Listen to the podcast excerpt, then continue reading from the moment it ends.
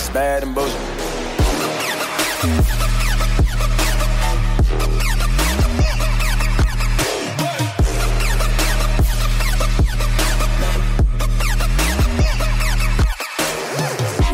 Welcome to the Bad and Bitchy podcast. I'm Erin And I'm Erica. and Amy. We are wishing, sending you get well wishes.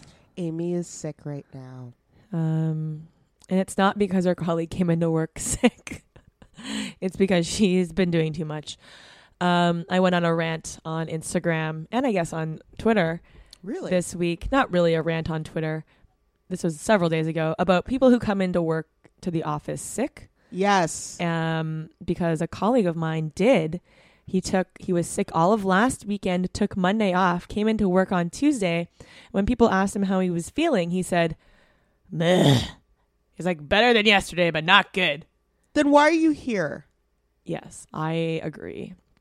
And I was just particularly upset by it because I knew that I had a very, very, very busy week. I was going to be pushing my immune system and my body more than I needed to.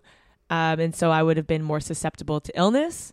And uh, I did feel a little bit of a cold coming on Friday and Saturday, but uh, managed to stave it off by getting a bunch of sleep. But uh, yeah, so I ranted about this. But then some people like did raise some like interesting issues, um, particularly around like precarious work and like what if you can't afford to take a day off. And That's not the case in government. yeah, so this is a very particular Actually, no, no, no. safeguard. Like Let me rephrase. That's not the case in government for people who are indeterminate people or even term people. or term. Yes. Uh, and like it is a fair it is a fair point. And like, you know, particularly if you are working a minimum wage shift job and like that more precarious type of work. Um I definitely agree with you and that is an excellent point, but at the same time like a lot of those a lot of that shift work means you're also working with the public and I think that that's a little inappropriate to be sick in in some sort of service job to be handing people your germs. Especially with food. Yeah. Food is where I'm like, you know what? I think I'll take my order elsewhere. Yeah. Uh, but then also, you know, teachers. Some teachers, you know, if they're not on a permanent contract, they don't get paid for the work that for when they don't go into work. And I can see I did laugh about this with a friend because she was like, "Well, you know, as a teacher, we don't get paid as a casual." And I said, "Well, you know, if you go into work sick as a teacher, you're getting all your germs from the kids anyway." So Totally. and daycare workers. Daycare workers are the same. um, it's all those nasty bugs from the kids. Yeah, so like there is definitely like some unique circumstances, but I also think it's mindful for people to be aware of their coworkers because there are some people who may not be sick and you a sick person goes into the office and spreads their illness to everyone else because these people may have suppressed immune systems because they're on some sort of drugs it, that suppress their immune system like immunosuppressants and therefore makes them more susceptible to illness or people are pregnant and therefore can't take um, drugs to Good make point. themselves feel better um, and there's a whole array of like it's i think it's just very selfish and It of is. course there are unique circumstances to every situation but It's selfish and arrogant as fuck. Yeah. Because then people are like, well, then I'm away. And then, and I'm like, you're not that important. Well, that's exactly it. It's like this guy was a casual, and like I get that he would have not been paid for not being in the office, but at the same time, he's his his work right as far as I know isn't critical. Whose work is that critical? Like, let's be honest. Sure, absolutely. Let's be honest. Nobody's work is that critical. Like, you're not that important. I'm sorry to say. I'm sorry to burst your bubble, but nobody gives a shit. but also, like especially if you have the option to work from home, take it. This is what I couldn't understand. I'm just like, but you can work from home and not take a sick, sick day. Yeah. So what is the problem? Yeah, Why well- are you here? especially since his argument was like, "Well, I'm not sick enough to stay home because I I don't I feel like I'm too well to like do nothing." Okay. So, in other words, okay. So when you know when you take prescription medication, they always tell you to finish the prescription because it doesn't matter Yep. how well you feel the drug the the germs or the virus Bacteria. or the bi- bacteria may come back. It's the same thing. It's not about how you feel. It's about number 1 that there are other people around you and you may want to take a minute to think about their well-being Mm-hmm. because I'm sure when you come in you're infecting other people who can't afford to take a day off Mm-hmm. either. And second of all, I'm like if your ego is that big that you think that people are going to miss you and your great cerebral ability, I would say think again. Yeah, another. Someone was telling me a story about how uh, they knew someone who went into the office with pink eye and got and gave their boss pink eye. Fuck that motherfucker. Right? Awful. That is just the most selfish shit I've Yeah. ever heard. Pink eye is highly contagious. Like there's a period where I got pink eye. I think about if they Very often? Yeah. Yeah. I got pink eye very often because I was playing softball and in order to play softball I have to wear my contacts so like the virus would just get stuck to my eye and then I have to keep putting my contacts back in it was just like ugh brutal. I don't know. I don't know how you did you did you just wear glasses or what? No, I had to play in my disgusting virus contacts. The super bug. ugh, it was brutal. So um I'm in an office with Gen Z. Yeah. I don't know what that means. G- Gen Z, it's like after Gen Y. Oh, oh, Yeah. I thought you were talking about a person. oh, oh, oh. No. Generation Z. okay. Is like so we have a student working with us, uh, and uh lovely. And she is like she's like reopening me to Snapchat. It I know, I just see Pass. I I know it's not for us, it's for them. I work with a Gen Zetter too, and she's always like, "Oh, I'm just gonna snap this." I was like, "Just put it on Instagram." no, because apparently they have this thing called Snap Streaks. yes, I know. I had Yeah. a snap streak, and like, I don't care. I I didn't care that much. that's because you're not 16, my friend. I mean, well, I- neither I- is mine. Yeah, they're like they're I'm like, I'm like- 21. I'm like, yeah, she's like 20. but she was telling me about her younger sister Mm. and the snap streaks. And I'm like, oh, oh, this is like a thing you all do. So you just take random Mhm. stupid photos and like just that mean nothing, by the way. Okay. Oh yeah, it's a picture of the floor. Yeah. I would be pissed off. Me too. What a, what a waste of my time. Exactly. Which is why I'm not on Snapchat. but it's nice to have Gen Z and get that perspective, though, still. Yeah, These kiddies. yeah. Have you heard of uh, TikTok? TikTok is basically what their people are calling the new Vine. It's really interesting. I only know like TikTok by Bloomberg. No, so it's like it's like the Kesha song TikTok. That's how it's spelled. Um, anyway, we will include a link to an interesting story about it in our upcoming newsletter. We will. Yeah, because I found a great story on it. Oh. now I gotta now I gotta search through Slack. Uh, I haven't put it there yet. oh See, you're fucking with me. See? You see?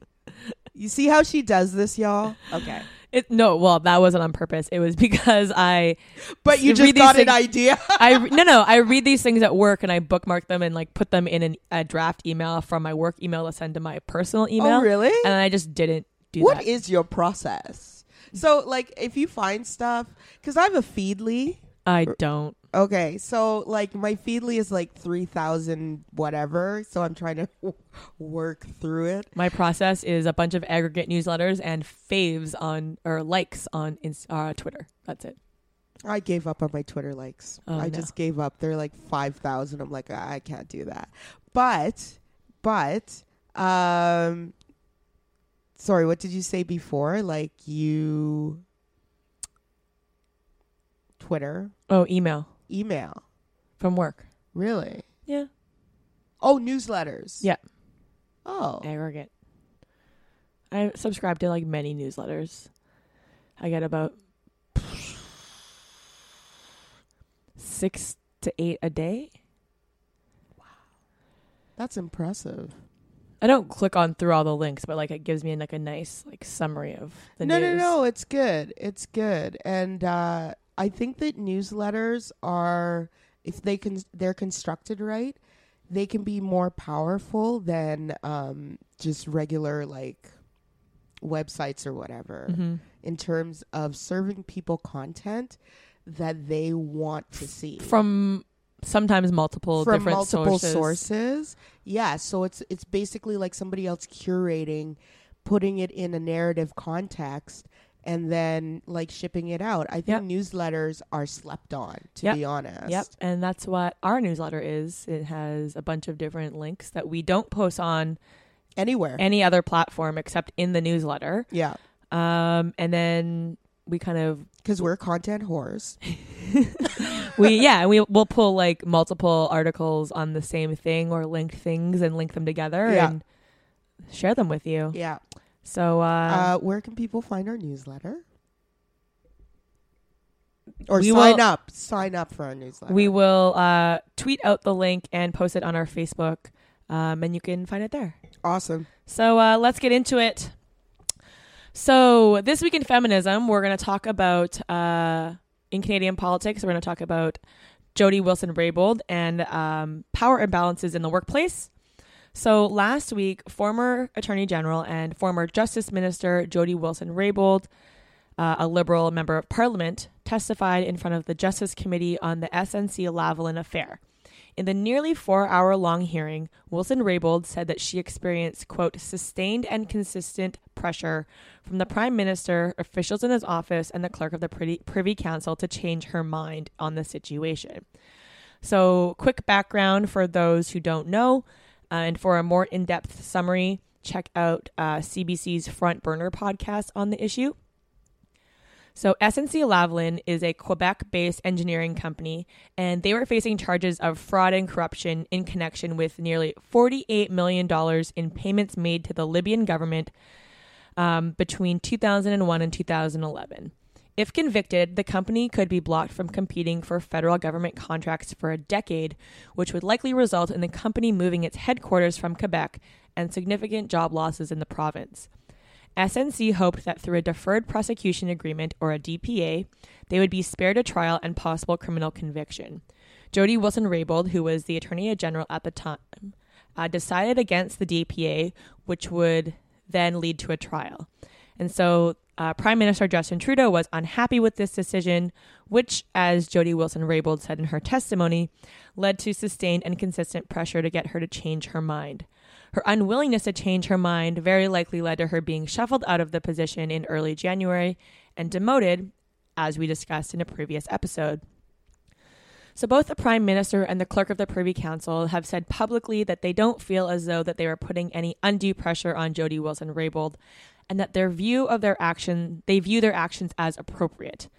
And I'm sure uh, staff in the Prime Minister's office would very likely say the same thing. Uh, Wilson Raybould came to the committee hearing with the receipts, and so far, no one seems to be disputing her timeline in facts. Uh, where the questions seem to rise surround the perception of pressure. And of course, two parties on different sides of an issue will almost always view that perception that that issue differently.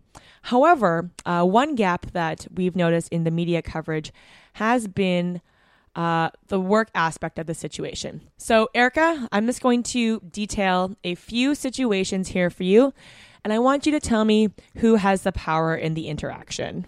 Like a game. Yes. Yes. All right. So, first, Prime Minister Justin Trudeau discussing the situation with Jody Wilson Raybould and telling her his preferred course of action.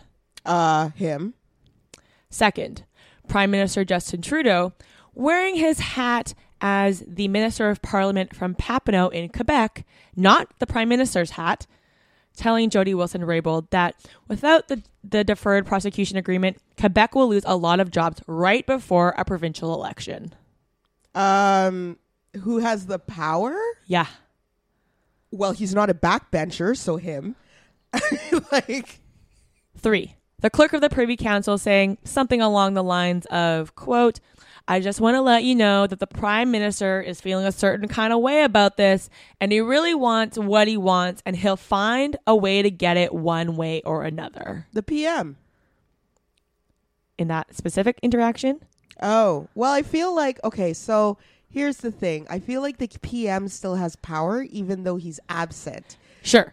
But it would be the But it's like in that specific space. So that's like global power. if Yeah. you- so for local power, Mikey. the clerk. oh, Um, sorry. The clerk. Um, four, uh, the prime minister's now former principal secretary Gerry Butts and Gerry. current ch- current chief of staff Katie Telford Katie. talking to the former attorney general's chief of staff Oh, that's not even a question. The two of them have power. who said that the situation is getting worse and that the attorney general doesn't seem to be finding any sort of solution to the problem. They do. And again, through the prime minister, because these people only have power because of the prime minister. So the prime minister is really the ultimate answer for all of them. But in specific situations, in that specific time frame, it was Katie and it was what's Gerry. So, I mean, basically, in none of these situations did the Attorney General of Canada have power. Okay. So, yeah, so this is kind of my reading of the situation. And this is why I think there is a big disparity in the perception of the situation. Because, you know, whether or not the prime minister, acting as prime minister or member of parliament, or the clerk, or Gerry or Katie speaking on behalf of the prime minister, believe that they weren't providing or making veiled threats or um, cr- creating sustained or consistent pressure on the attorney general, former attorney general, doesn't mean that she didn't view it that way. And I think that is really the crux of the issue because it becomes a power discussion at that point. it is a power disc. This whole thing is about power. This whole um, Jody Wilson Raybould versus the Prime Minister is all about power. We are talking about power relationships between corporations and government, between Quebec and the rest of Canada almost, because that's another power relationship that really hasn't really been examined. Um, and I know that in the West, there are a lot of people who are like, wait a minute, you got into a scandal for these people and you can't even build a pipeline? I know that that's going on. Um, it's the power of his position is prime minister and he and anybody speaking on his behalf with his permission is extolling that power of the prime minister. They're standing in and they are distributing that power as though he would. So let's get that straight. Okay. Yeah, so um I think that we've seen a little bit of this conversation about how you know this conver- this situation has a little bit of veiled misogyny in it, but like I mentioned earlier, we're not talking about the work aspect. So, in addition to this power ba- imbalance, there's also the fact that all the people I mentioned are white, and Jody Wilson Raybould isn't. She's an indigenous woman. And that also, I think, creates a different kind of power imbalance um, than we would probably normally talk about. Agreed. Agreed.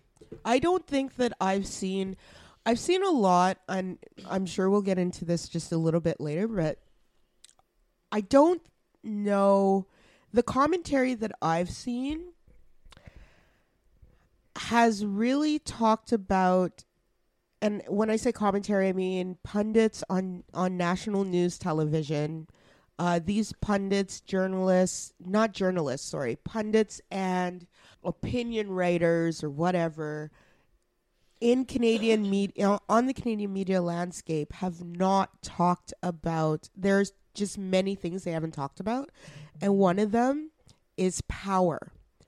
And at the end of the day, this is not just an issue of ethics.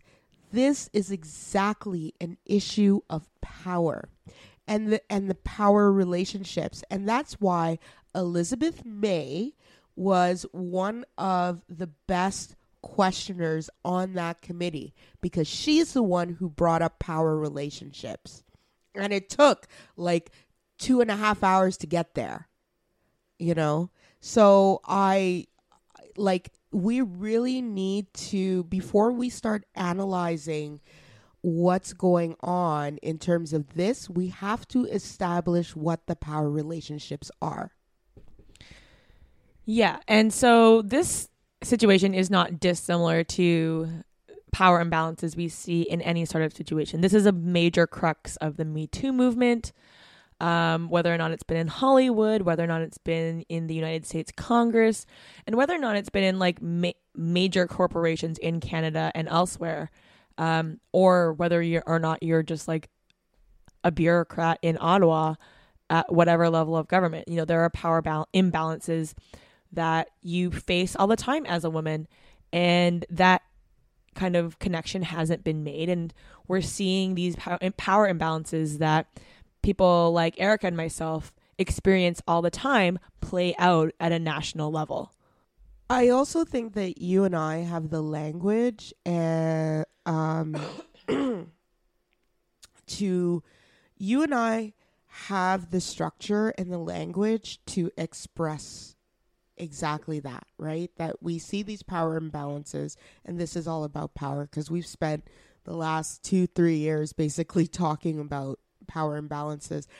One of the things I got out of this exchange, which I haven't seen commented on in Canadian media, is the power relationship between the Liberals and companies in Quebec and how that supersedes any other region whatsoever. Mm-hmm. And I think part of the reason that I haven't read about this is be- probably because most um, publications don't want to even broach that subject. Um, we don't give a fuck, so hey. Uh, hey. woo! Um, but I, I really do. That's what I Hashtag found. for the people.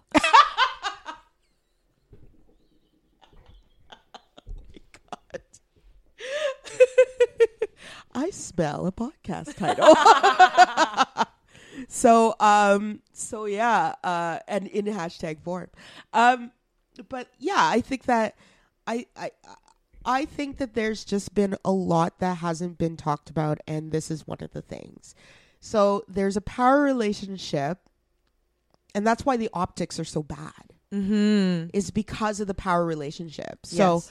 for example excuse me um uh 11 people okay 11 people decided that they were going to tell the attorney general of Canada or or or suggest strongly whatever you you choose to mm-hmm. call it. Mm-hmm. I call it harassment and bullying, mm. but I know that, you know, others haven't gone that far. But whatever. Um 11 men many of the situations that you just described came to the Attorney General of Canada to get her to override a decision that had already been made by her subordinate, I guess you could call it, the director of public prosecutions. It's not that she had to make a decision, it's that what they were asking her to do was override a decision that had already been made, thereby throwing her subordinate under the bus. They asked her to be more loyal to their Quebec riding mm-hmm. than her own subordinate. Let's get that straight. Where what what how, where in that is leadership? I mean, leadership is her doing exactly, exactly what she did. What she did. Okay.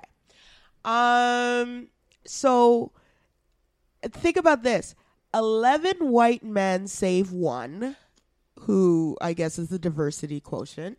Oh, uh, also Katie and Katie. Okay, so nine white men plus two people who were behaving in a form that would further not only white supremacy but patriarchy, okay? Because nine of them were white men, white men decided to harass and bully an indigenous woman who is the sitting who was at the time the sitting attorney general of Canada. Let that shit sink in Yeah, it um doesn't paint a nice picture. If um, I were a political cartoonist, I would make that a political cartoon. Yeah, and so you know, I think that the liberals are starting to see a bit of an issue in terms of uh, women in their reelection bid. So currently, Jody Wilson Raybould has said she's going to run again in the 2019 election as a liberal. Sis, girl i I- what you doing? i What are you doing? i feel like this is epic trolling 101 like this to me is a one big troll i feel Uh, like meanwhile, Trudeau is saying that he uh, has said that he is still considering whether or not she can remain in caucus for this he parliament. He can't kick her out Yeah, he can. oh yeah like he can but good luck with that Sure. He can also decide to whether or not he's going to sign her nomination papers. Well, good luck. Good luck. You know, stonewalling her in any way, shape, or form. She backed his ass into a corner. I stand. Mm. And um, we uh, are seeing. A, there was a little bit of foreshadowing leading up to this event where, um, you know, MP from Whitby, Ontario, Celina Caesar-Chavez, had been vocally supporting Jody Wilson Raybould and being like, oh, speak your truth, like all of these things, like be honest, I support you, I'm sorry I couldn't be there for you, like I love you, all these things. And uh, Celina uh, Caesar-Chavez uh, had announced uh, on Saturday that she would no would not be running in the upcoming election, um, which is an issue in and of itself. However, I do want to mention this one thing. Because you know I have thoughts. Yes, um, but I want to get this in before because I want to get your reaction on this too. Um, the Prime Minister's Chief of Staff, Katie Telford, um, said tweeted that she spent time this morning rewatching video and rereading uh, profiles on uh, Celina tweets and hashtags, and then said, "Celina, you have taught me so much since you first answered the quote hashtag Ask Her to Run call. Thank you for sharing and serving." Hashtag Sunday motivation. Hashtag see her to be her. Hashtag add women change politics. Hashtag here for Celina. Listen, Okay, most of those hashtags make no sense. listen, listen. This is basically Katie Telford saying, "Oh, Celina, you were fucking incredible. You were perfect for our 2015 election campaign. You were great. Um, but um, you know, I know that you face a lot of hate online, a lot of criticism, and uh, we just didn't support you. And uh, you know what? Bye. But uh, yeah, Celina has been the the victim of a lot of, or the target of a lot of online hatred. Um, and I can see why she wouldn't want to run again in the 2019 election since the party was not there for her. And uh, you know, it doesn't seem like they're gonna they're there for the people, the women of color who might you know want to have a bit of a dissenting voice. Well, it wasn't even a dissenting voice from the Liberal Party. Like that's the thing. Like, what did she say that was anti-liberal? There was nothing. It's literally she just. I mean, she didn't thank the prime minister explicitly. I noticed that. Hmm. Yeah, actually, there have been some little um, tidbits if you've been paying attention that uh, uh, you can see that um, You can see the fractures. Yeah, yeah, they're definitely they're definitely some fissures. I will say that. I I personally now for I think it was Andray Domise who tweeted something like I'm paraphrasing because I don't have the tweet in front of me, but who basically said, "Well, once you're gone, there's like this is just this is just proof that there's no room for us in the Liberal Party. Mhm. Us being black, black, people. people. I um I can't disagree. Uh I think the loss of MP Celina will do probably more damage than they think it will because she was the one voice that we could look to and and see validation in what we experience every day and we saw that validation in parliament every day in fact, she stood up and talked about it in Parliament. She talked about her braids. She talked about black women being sent home because of the way they wear their natural hair. She talked about all these issues. Um, even ended up in O Magazine, and uh, that is a huge loss for the Liberal Party. And but it's also indicative of where they are. That they're no, they're really not that much better than the status. They are the status quo. And maybe the status quo is into recognizing that black people exist, but not more. They're not interested in hearing us. They're not interested in hearing um, our issues or our, or, you know, our, the things that we want to achieve, basically. And I think that this is a again this is a huge loss. It's huge.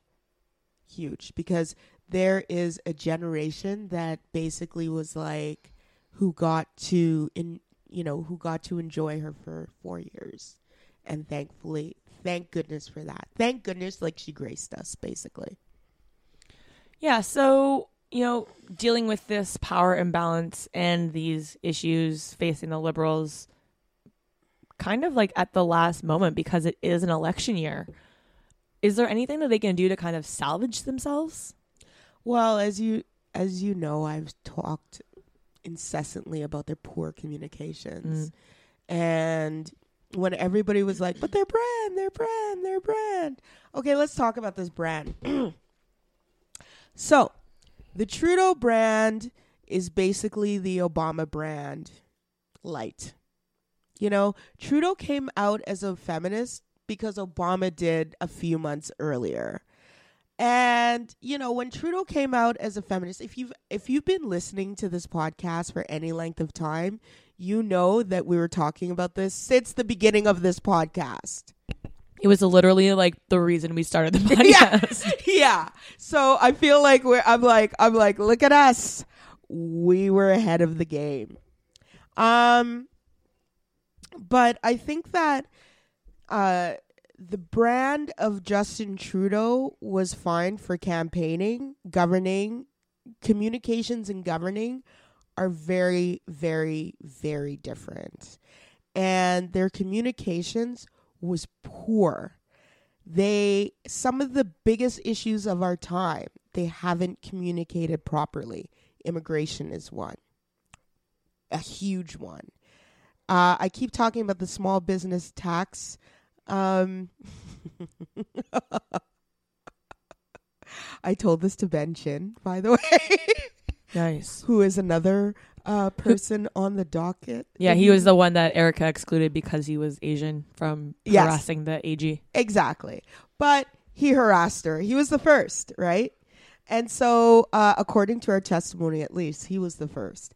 Which is funny that the harassment first came from the Department of Finance. And then I'm like, but I used to work for the Department of Finance, and harassment was basically their way of doing things. It's their modus operandi. And they love to harass women, and especially women of color. This is a department that's known for not promoting women. Okay, so this is the department that um, the Minister of Finance, Bill Morneau, oversees in a feminist government. Let's just put that out there. Okay, so um, the idea that uh, the so in my opinion, like that's why uh, that's where the harassment came from first. It's because they're used to it their communications is just really really poor just really poor. And the funny thing is, is that the same week that this has popped off, um, there was uh, a report that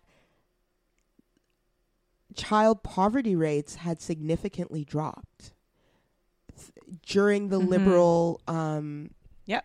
the liberal reign so to speak because of the Canada Child Benefit. right where was my instagram story on that? Mm-hmm. it was terrible. I saw a piece of the instagram story. It was terrible.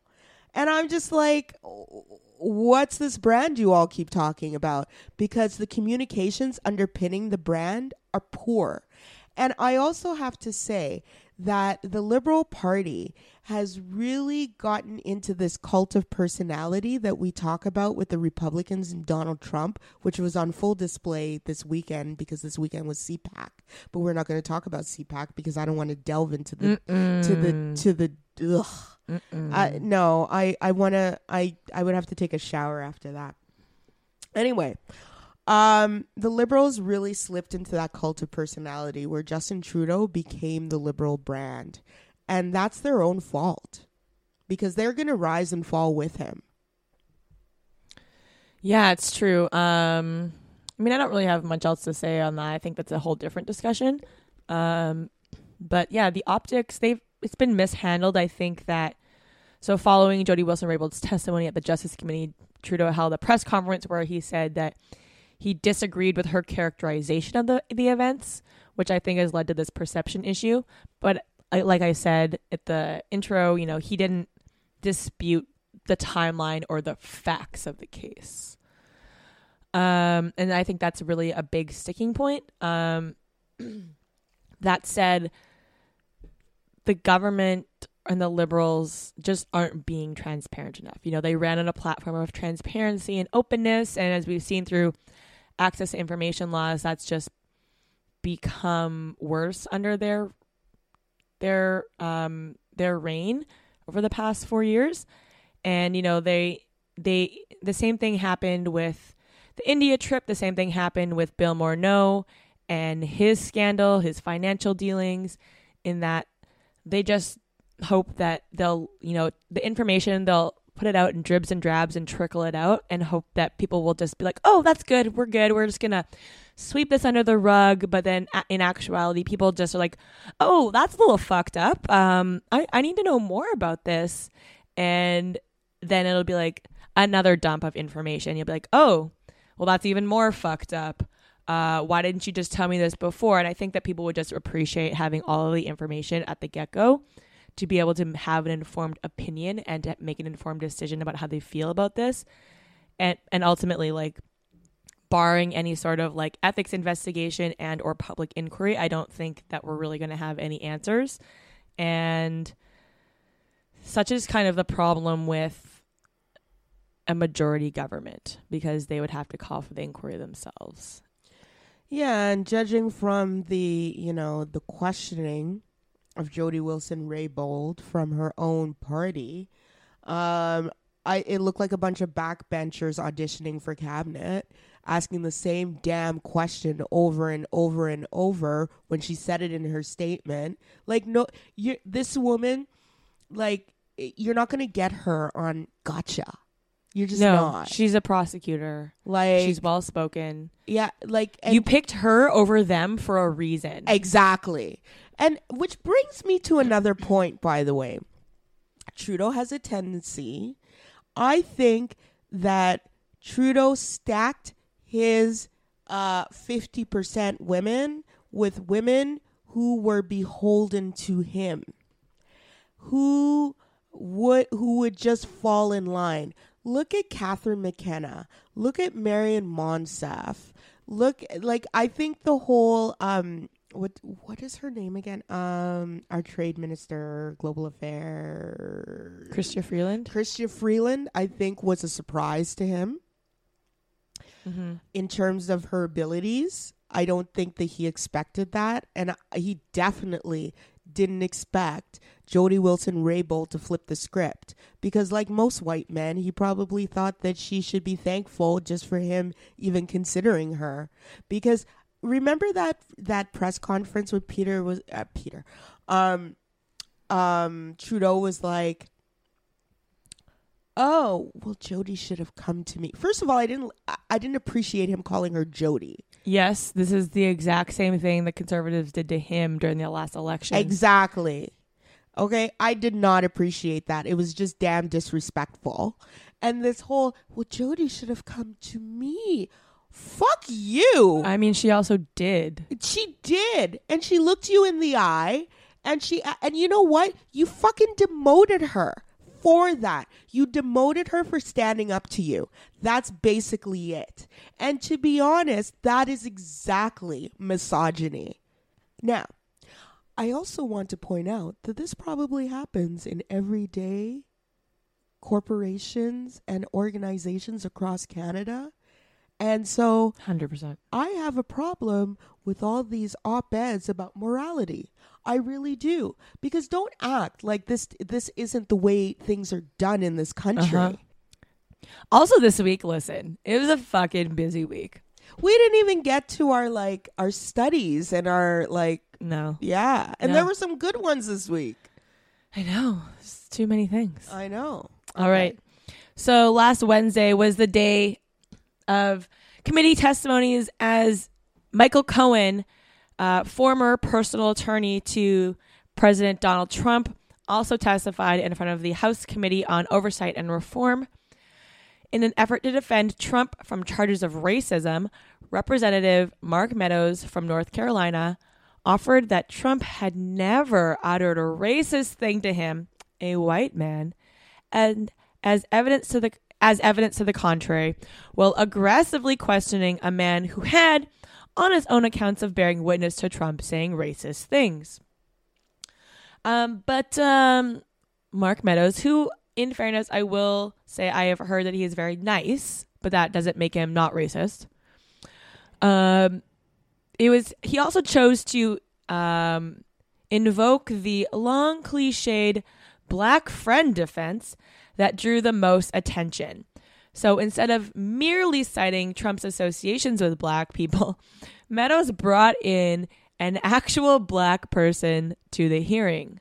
Len, Lynn Patton, a former Trump Organization employee, now working in the Department of Housing and Urban Development, which is being run by another black person, Ben Carson. Cool.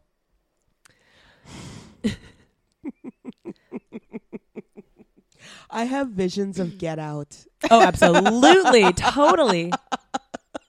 Totally. So uh, Lynn Patton stood silently behind Mark Meadows while he made the preposterous assertion that simply employing a black person some, somehow absolves a white person, particularly a white man, from racist acts, as if American history wasn't built on many examples to the contrary. Thomas Jefferson? Mm. Meadows' antics prompted a quick response from Democratic Representative Ayanna Pressley of Massachusetts and Rashida Tlaib of Michigan, both women of color and who we have talked about and referenced many times on this podcast.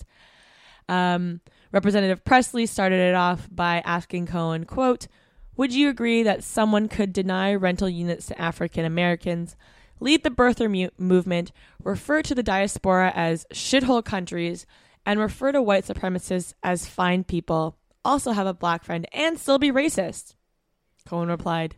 Yes.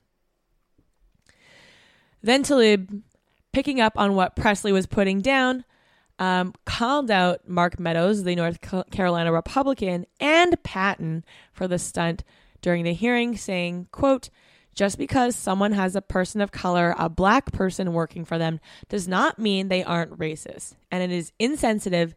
And some would even say that the fact that someone would actually use a prop, a black woman, in this chamber, in this committee, is alone racist in itself. I know you are, but what am I? Right? Though Tlaib insisted that she was not calling Meadows himself a racist, he did not take her criticism well, emotionally insisting to the committee and the millions of people watching on TV that his nieces and nephews are, quote, people of color, And uh, he also claimed that he wa- it was racist to even suggest that he was using Patton as a prop. So basically, Mark Meadows had a meltdown and he started interrupting Tlaib, as well as committee chairman Elijah Cummings, who is also black, to request that her statement be stricken from the record. In a sputtering defense and on the verge of tears, he went on to cite his relatives who are also people of color and that his friendship with Elijah Cummings, yet again, launching proximity to black people as a defense against racism. He even called Tlaib racist for pointing out that his stunt was racist. And in one light, Meadows got his way, derailing the Cohen hearing so that his hurt feelings could be soothed by members of color. He really did just turn on the white tears. He really like I was just like, are you going to cry now cuz I feel like I I I So now we must do and I saw Elijah Cummings by the way doing that. I know I'm totally like hijacking this thing. Um I saw Elijah Cummings doing the the emotional labor and I was like, what are you doing that for? Yeah. Um, the thing white people hate most is being called racist. They don't even mind doing racist things or like pointing out things are, you know, actual racism. They just hate being called racists. Like, Erica, can you shed some light on like how people can kind of square this in their minds as though like being a racist is worse than doing racist things? I don't understand that fuckery. Right? But uh you know what? If you don't want to be called racist, stop doing racist things. There's an idea. Mm. Mm-hmm. That's how you square that circle. Mm-hmm. Okay. Um, so like there two things stick out to me. One is the whole like rigmarole that Meadows put everyone through on the committee and the people watching and wasting everyone's time with this stunt. Um, but two, the fact that you know Meadows had an entire meltdown, was rude, um, didn't follow like um Procedure? procedure and you know kind of talked over people and uh has the audacity i'm almost certain to have called women shrill or loud or irrational or emotional at some point or another in a similar type of hearing Who does this remind you of, Aaron? um i mean it reminds me of a lot of people i'm i'm gonna go with So- justin trudeau Justin Trudeau, yes. donald trump and somebody who sits on the Supreme Court. oh brett kavanaugh Yes. Hmm. He had a Kavanaugh meltdown. Mm, yeah. And I was just like, which is a Trump meltdown, which is okay. The difference between toxic masculinity it's a top, yeah, it really is. It really is. It's like it's the same thing where Justin Trudeau was like, "Why didn't Joey just talk to me?" That was the same same idea, same thing. Sorry, your fave is problematic. Okay, like Trudeau, like I thought he was gonna have a meltdown. I was like, seriously, seriously, and the same thing. And Trump always has that meltdown. You could see it on Twitter, and you, we've seen we've seen it. Um, and Brett Kavanaugh meltdown. Lindsey Graham same meltdown. Oh my god, yes. Oh my gosh, like this is common with privileged white males who have been in positions of power long enough. Like this is what power does to them cuz they're entitled now. They feel like the entire world must cater to their feelings, their thoughts, their emotions, and that's exactly why Yes. Are you are you talking about a power imbalance? Is this about power, Aaron? Oh, huh. Wow. Weird. Hmm. Where did I hear that before? Huh. Huh. Interesting. Curious. Okay.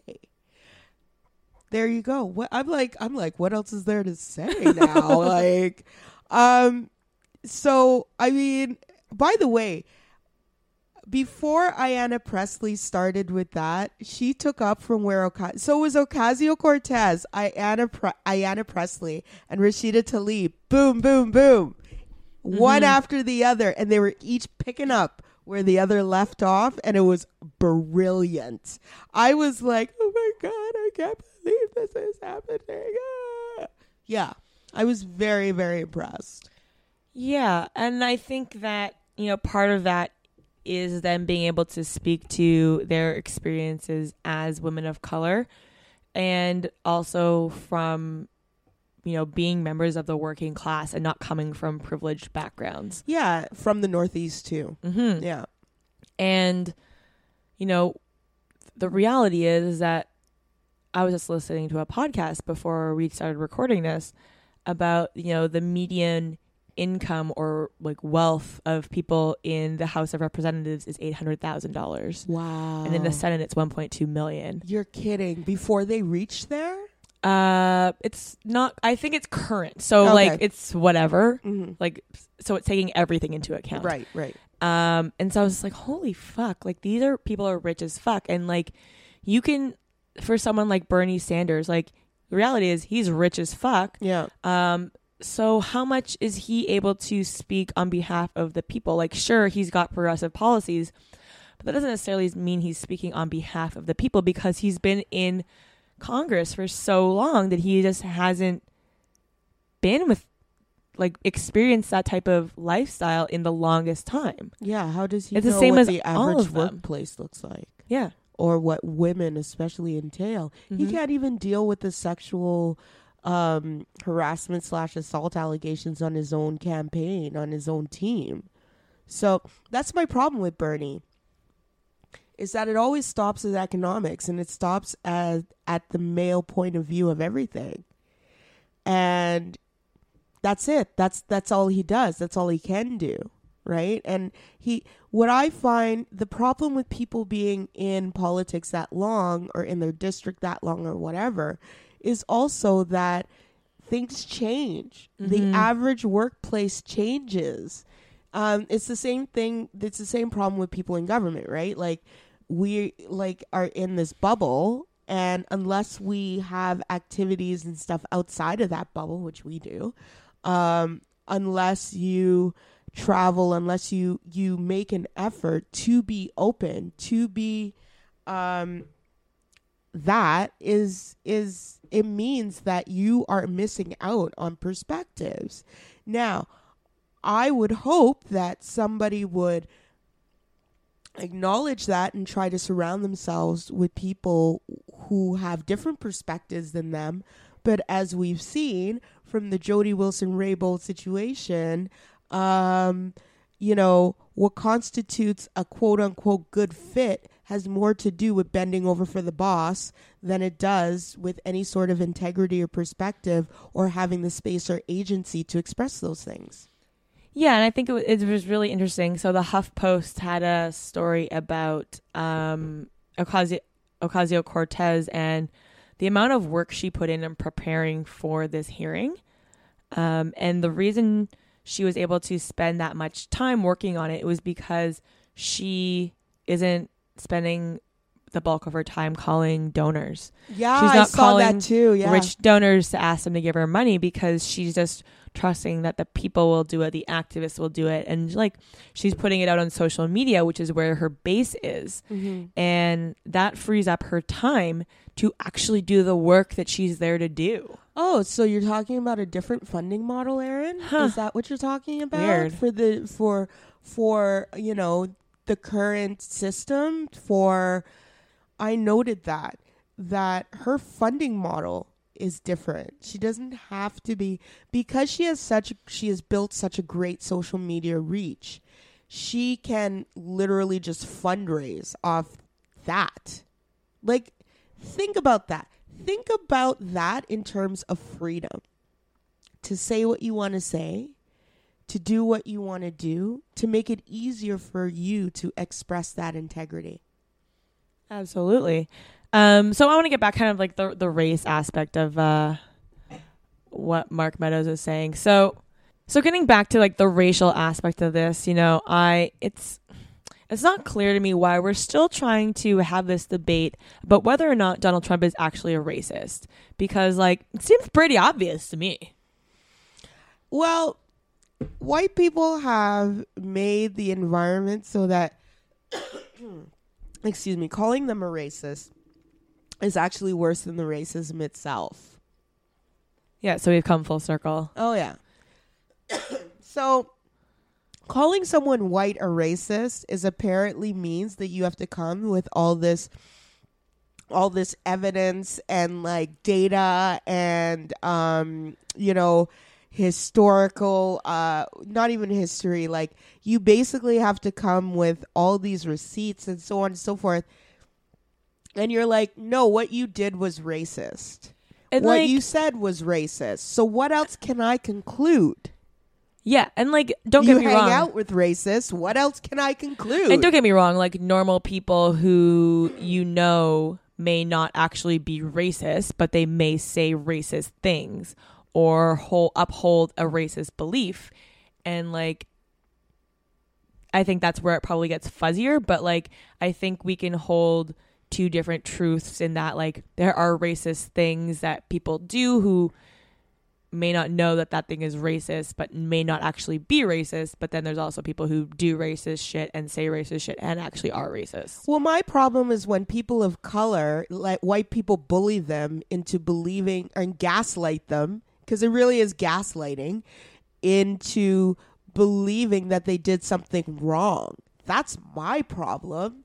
That, like Elijah Cummings should never have, you know, been like, oh well, like Mark Meadows is like, oh well, Elijah, you're my friend, you know me, da da da da. Now vouch for me, and uh, oh, and by the way, I vouched for you. That's basically what happened. Elijah Cummings was like, Oh, well, yeah, Mark, true. Like, I do, yeah, we are. Elijah, you're my friend. Yes, we are friends. And I'm just like, what the fuck is this? I was literally, like, I was so disappointed in him because I was like, what the fuck is this shit? Mm-hmm. Like, first of all, I don't know about y'all broiness, and I don't give a shit. That's not the issue. What he did was racist. It was racist. Absolutely. Like, to to use a black woman as a prop f- to say that somebody isn't racist is exactly racist. It is that's racist as fuck. And just like tokenism is racist, just like window dressing is racist. All of that is racist. And if people of color would stop allowing white people to define what racism is or the parameters of racism, we'd be a lot further ahead.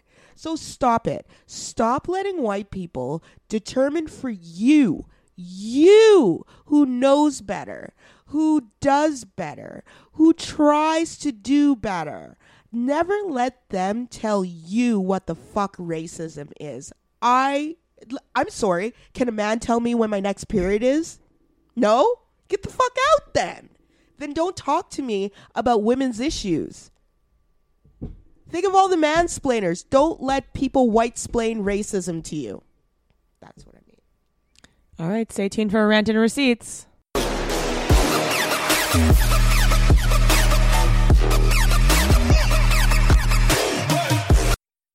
And now we're moving on to rant and receipts, where we each bring a rant to share with the other. Yay. All right, you going? I am. Okay, so the Academy Awards was last Sunday when we were well recording last week's. Yeah. So one would say that this was a very, very diverse Academy Awards. Rami Malek won for Best Actor. Um, Regina King. Regina King, yes, Best Supporting Actress. Or wait a minute, was she Best Actress or Supporting? supporting. supporting. Um, um, um, We had uh, costume design for Black Panther. design. Yeah. Uh, we had uh, Alfonso Cuarón for Roma as best adapted screenplay Yep. Or original screenplay. Original, Original. And Spike Lee won for Best Adapted Screenplay. Yeah. Uh, Cuarón also run for best director. Right. And here's where we bring in Steven Spielberg. Yes. so, Steven Spielberg, as you guys know, um, all those Indiana Jones flicks and E.T. and what has he done lately? Any Uh, movie you liked when you were growing up? Right, basically. Basically. Um Amistad was his black one, which is a slave ship movie, which I didn't see because I don't do I, listen, there are two movie two types of movies I won't watch. Slave movies and racial reconciliation movies, which brings me to the heart of my fucking rant that I'm about to go on. Okay. So Steven Spielberg has decided that he knows what a movie is. Okay, fine. Let's let's put it this way. Roma came really close to becoming to grabbing the best picture Oscar that Green Book ultimately won. So, how close did it get? Well, to judge by the cre- precursors, the Golden Globes, the DGA, the BAFTAs, the BAFTAs are the British um, kind of like Academy Awards, and the Critics' Choice, the film looked like the one to beat.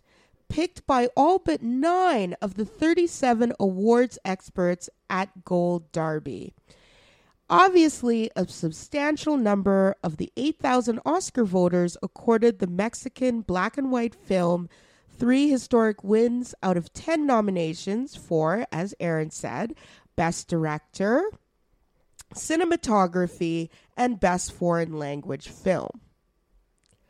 So, you know, why didn't it win? Well, enter Steven hmm. Spielberg who has decided that because Roma was released on Netflix, it's not really a film and should be relegated to the Emmys and not the Oscars, even though it's an actual film. Yep. Like it's a film. It, but it also came out in theaters before it went onto Netflix. Well, there you go. So it's like an actual theatrical release, but not good enough for Steven Spielberg, who has decided that he's going to make sure that he blocks Netflix for um, the foreseeable future from receiving any of the Academy Award prizes. Well, eat a dick. What a fucking prick, okay? Now let's let me just examine why this is prickish. Number 1, it is just yet another old white guy. I know he's Jewish, but in in my in this world, to be honest, he might as well be white because he's acting like one of them. So any anyway, he has he he think he's decided that the movie industry as is needs protecting from the onslaught of Netflix even though the distribution of Netflix is way more diverse in terms of the of the of the countries it hits. Now, if you go onto Netflix, you will see that you get a variety of movies and TV shows from all over the world. What Steven Spielberg actually misses is that Netflix has been great for creators of color, for foreign creators, and for independent creators that don't have a movie studio deal. But because Steven Spielberg has been riding high on the hog for like the last 30 years, he doesn't give a fuck about that. No, screw everybody else. It's all about what Steven Spielberg wants and the way he sees it. And I'm just saying that in addition to um in addition to this, uh that's one of the reasons why the in my opinion the Academy Awards is nothing but a footnote. Because Steven Spielberg has also decided that the Green Book deserved the Best Picture award.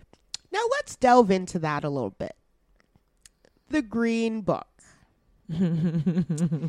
yeah. Okay. So I never watched The Green Book Mm-mm.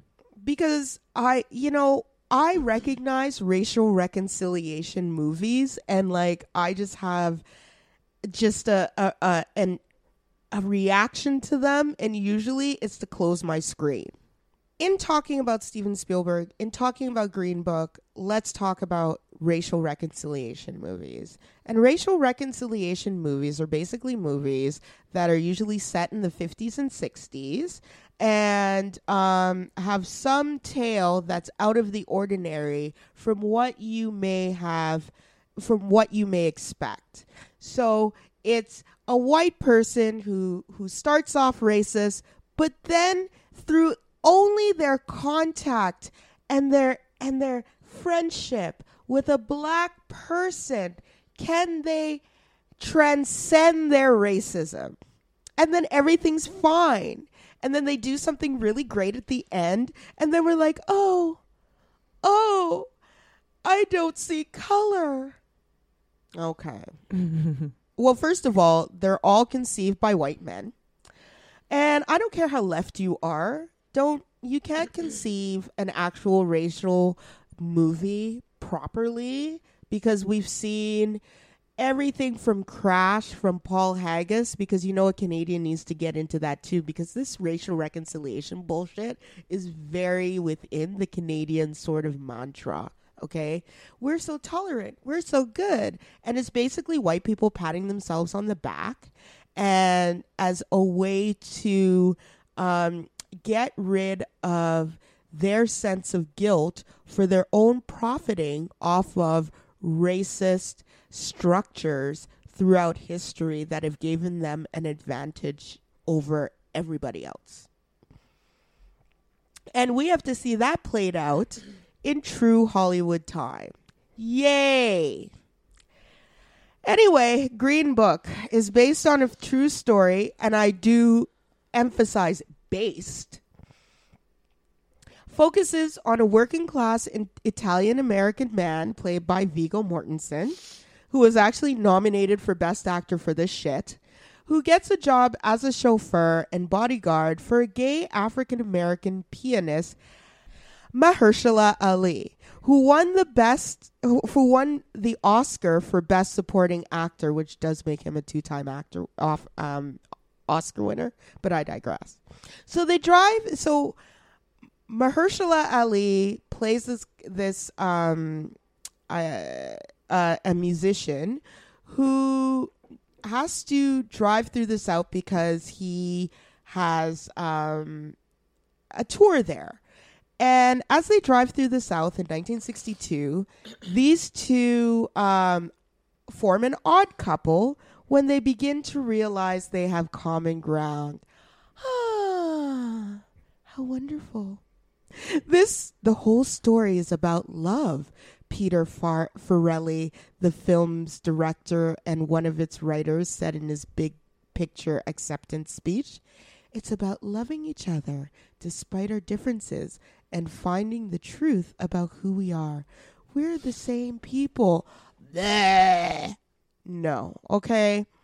Hollywood in general has a love of racial reconciliation movies where the black person is not centered. It's all centered around the white person, their feelings, their fears. This this movie is basically driving Miss Daisy in reverse. And so um um um um as we go on, I this this movie also hits on certain sort of pretenses that really don't hold.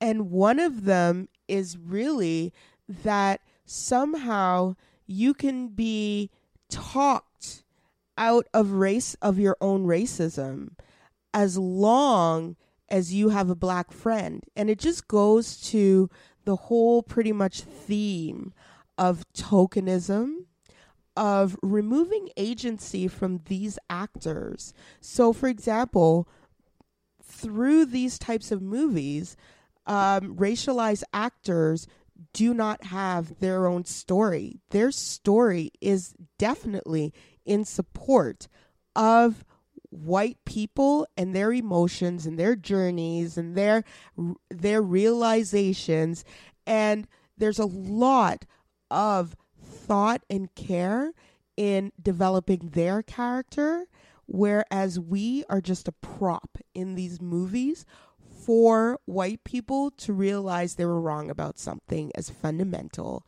as their own racism. And that's my rant. So, um, I haven't seen the movie either, and I refuse. I'm not going to. I also like it just doesn't seem interesting to me. Like it looks beautiful, but like that's neither here nor there. Um, so two things about this. One, having listened to a few podcasts that have talked about this, it's my understanding that in one of the like opening scenes in the character development of Viggo Mortensen's character, um, they show him waking up because he works late evenings and wakes up in the morning, and his wife is at home, um, and she they have some contractors over doing some renovations to their house, and all the contractors and um, construction people are black. And so she's offering them glasses of water because it's hot and it's in the south and whatever. And they're drinking from these, this water, and he's so racist that he's using the N word. And then when his wife leaves the room, he takes one of the glasses that one of the black men used and throws it in the garbage as though he can't poss- possibly fathom drinking out of the same vessel that a black person uh, drank out of. And then we're supposed to believe that over the course of like a couple hours slash whatever timeline the movie is in that he's cured of his racism and oh he finally believes that black people are people too oh congratulations congratulations for doing the literal bare minimum like why should we be rewarding that Agreed. And have you noticed that they also these what these movies have in common is that they center white women as Mhm. though they are innocuous bystanders and they're not. Like we know from historical references, we know from history that white women were huge proponents of segregation and and the racist policies that their male counterparts proposed. They're the ones who spread it through the community and took it from the political to the personal.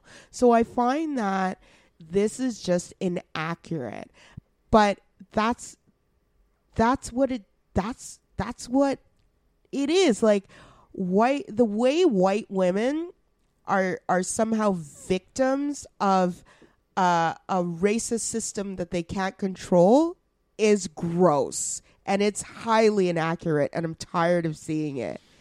Yeah. So the second thing is is that in listening to these podcasts, you know, someone made I forget which podcast it was. Someone made a really good point that Hollywood likes rewarding movies that talk about racism from a certain perspective that basically absolve white people or basically imply that white people can be cured of their racism.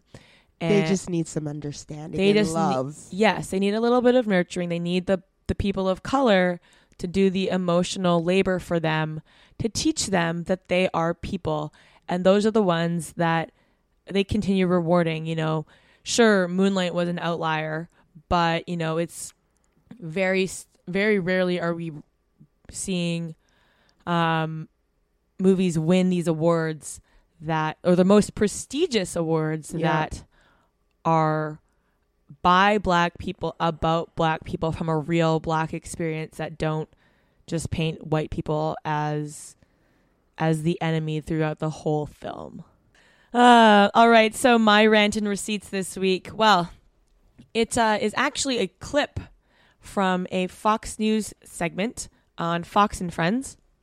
Um, hosts on Fox and Friends are saying that Alexandria Ocasio Cortez deigning to pay her interns and congressional staff a living wage is basically communism. Um, and so, a couple things. One, paying someone $15 an hour isn't communism. Two, um, a lot of internships are only for three or four months, so they're not being paid $52,000 each per year. Um, you'll probably get three or four different interns per year on that $52,000. Three, did it ever occur to people that $154,000 for a chief of staff position is too much?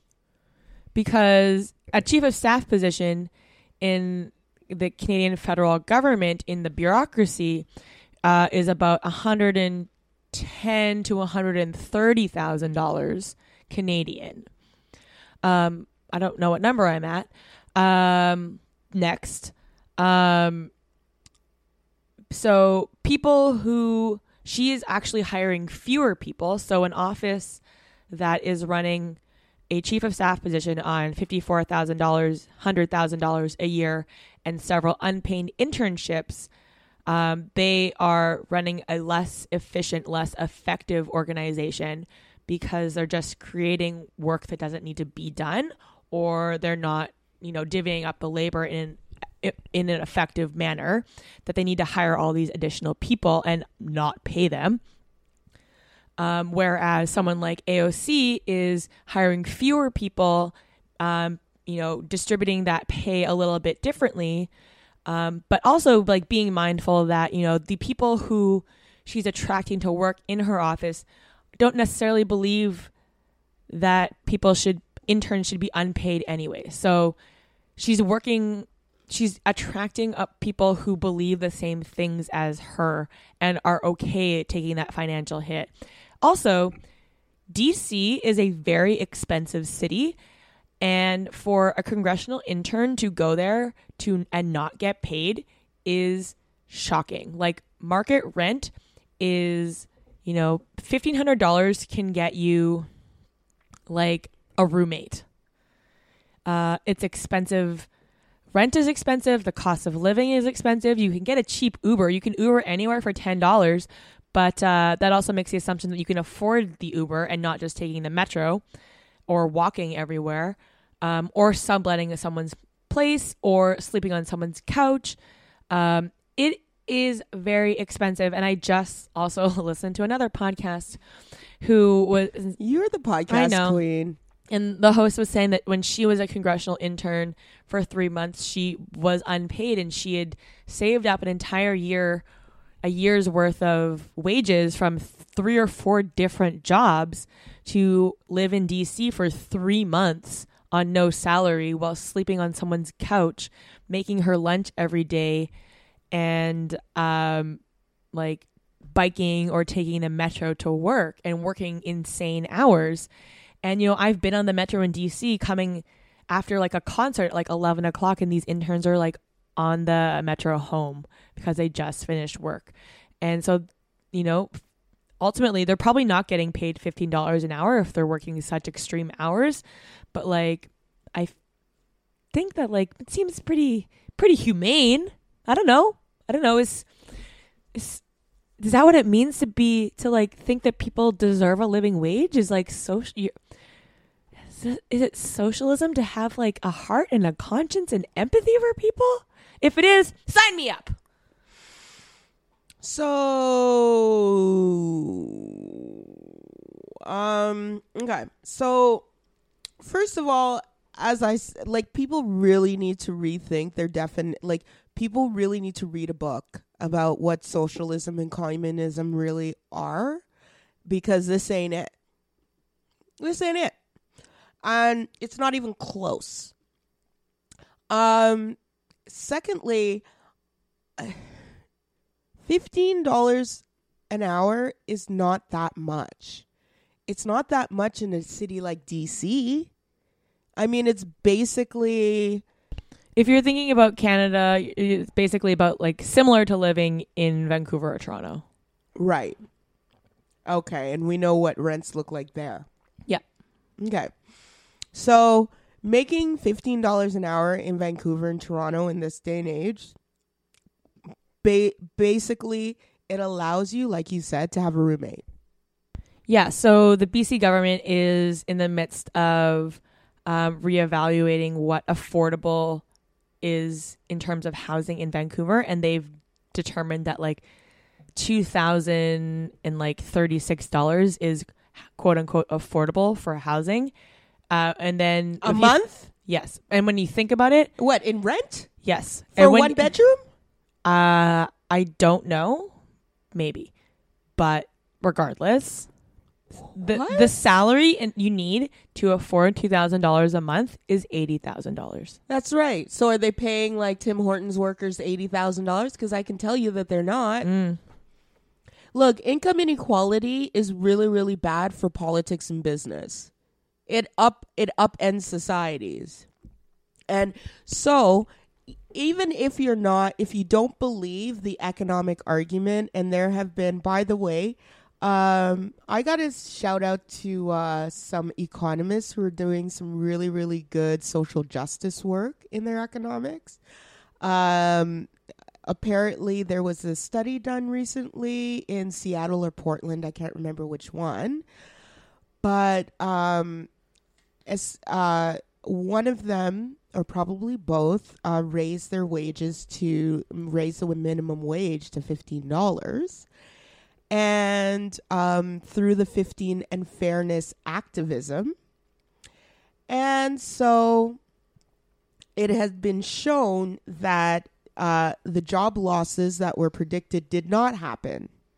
So I I encourage people to read um, actual people doing this kind of work and not just not just uh, put your own sort of political ideology on the actual evidence. Um, but Fox and Friends are just more ridiculous every time they try to do this gotcha so-called journalism with Ocasio Cortez because she always one-ups them and all they do is they give her a platform to spread her ideas. And I'm just loving it because it's totally the reverse of what happened in the 2016 election. And I would say that speaking of which, Michael Cohen did get did a great job in in in in giving us an insight into how that worked. I must say. Yeah, and I I agree with that. I think that people need to educate themselves about what socialism and communism are because one, they're not the same thing.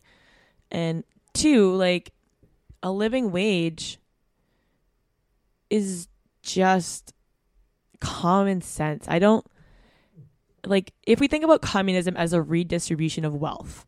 Okay, so therefore we're taking from the rich and giving to the poor. But if in her office the rich no one is ever at at any time making $154,000, then you're not taking from the rich. You're just like creating a situation where it's much more equitable and that's the thing is that like we talk about you know equality all the time, but like we always as like a society fail to discuss equity or we do a very poor job of talking about equity. We talk about equality but not equity. And we do that a lot so much when we talk about gender. all the time.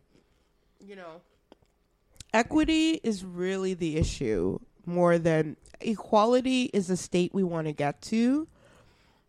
Equity recognizes that not everybody starts from the same place to get there.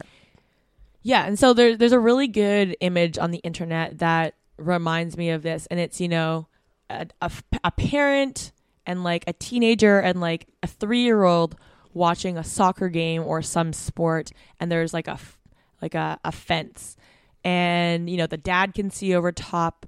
Or the parent can see over top. The teenager has can maybe kind of see if they stand on their tiptoes, and the little child can't. And so equality would be giving the same opportunity to everyone in which you would give every of the every one of those three people a box to stand on and you're just kind of exacerbating the issue but now like the middle person can see a little bit better without standing on their tiptoes and you know the tall person can absolutely see and like it's kind of egregious and the smaller person the kid the child still can't see and even if they stood on their tiptoes they wouldn't Meanwhile, equity would try, be trying to give everyone the same vantage point. So, you know, the adult doesn't need a box, so they don't get one. The teenager maybe gets one box, and the child gets two or three, depending on how tiny they are. Well, white people are the adults, okay, and not necessarily in ways that, you know, we're used to thinking of adults. But white people are the ones who are like, why don't we get a box? Mm-hmm. It's because you can always you can already see over the fence. Yeah. But we need a box. It's racist if you don't give us a box. Yeah. That's white people. Yeah, and I think it's it's a good reminder that, you know, we we're starting from a situation in which white people or the majority population which can mean a variety of different things. Any sort of people who have privilege um, are starting from a, a more privileged position and therefore need fewer, you know, equitable things that would fewer like assistances that would make it more equitable. And like those of us who have that privilege to to expend, we can just give it over. And I don't see why me giving up some of my advantages makes me less of a human. It's because we have this zero sum way of our mentality is very zero sum. If you get something, then I get less. And it's not necessarily like that. So hold on. Are you saying that we need to Marie Kondo our privilege? Ooh. Yes. Because like sure my privilege gives me joy, but like does all of it give me joy? Do I need so much of it? Like we live in a consumerist society. Like do I need so many things to bring happiness to my life? No. I don't need you know to spend money on hundreds of dollars on shoes or clothes or whatever. We don't recognize the diminishing returns on consumption. Hmm. That's pretty much it. That's all I can think about is diminishing returns when Mhm. we were talking about that. Yeah. And, you know, giving means less for us. So we have this way of it's it's really it's it's a really gross way of thinking if you really think about it. Because you know, we are and and this isn't all our fault. I think it's very much our society and the way it's it's it's it's presented to us. It's that the whole Republican Party is based on if you if you give something to this person that means you get less. And I'm like, why does it have to be that way? It's not necessarily that. But You also, I mean? w- like, why do I need that much more? Like, why do I need all of those things that could be going to waste? Right? Like, Because you're lonely. why can't I just take the like the, the amount that I need and be done with it? Because we're lonely. Yeah. We don't we don't really have communities, so we have stuff Mhm. around us to make us feel like we've gotten somewhere. You know. It's a status symbol too. Yeah. Yeah. Hmm. That's what I I think. I I think that's exactly it. Guys, find happiness in things other than objects. Can we talk about like can you just have some joy in your life? Like just a, some a piece of joy in your life. Just look for that.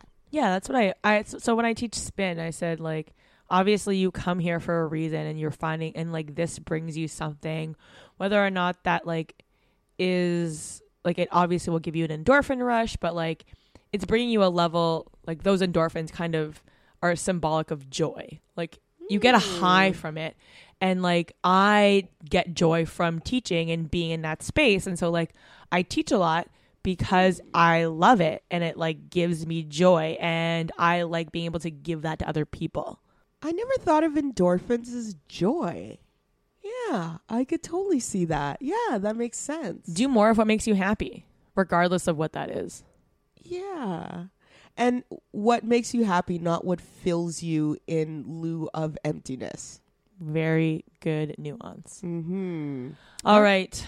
So uh, that does it. So get social with us on Twitter at Bad and Bitchy, on Instagram at Bad and Bitchy Pod, Facebook slash Bad and B Podcast, and email us badandbpod at gmail.com. Bye. My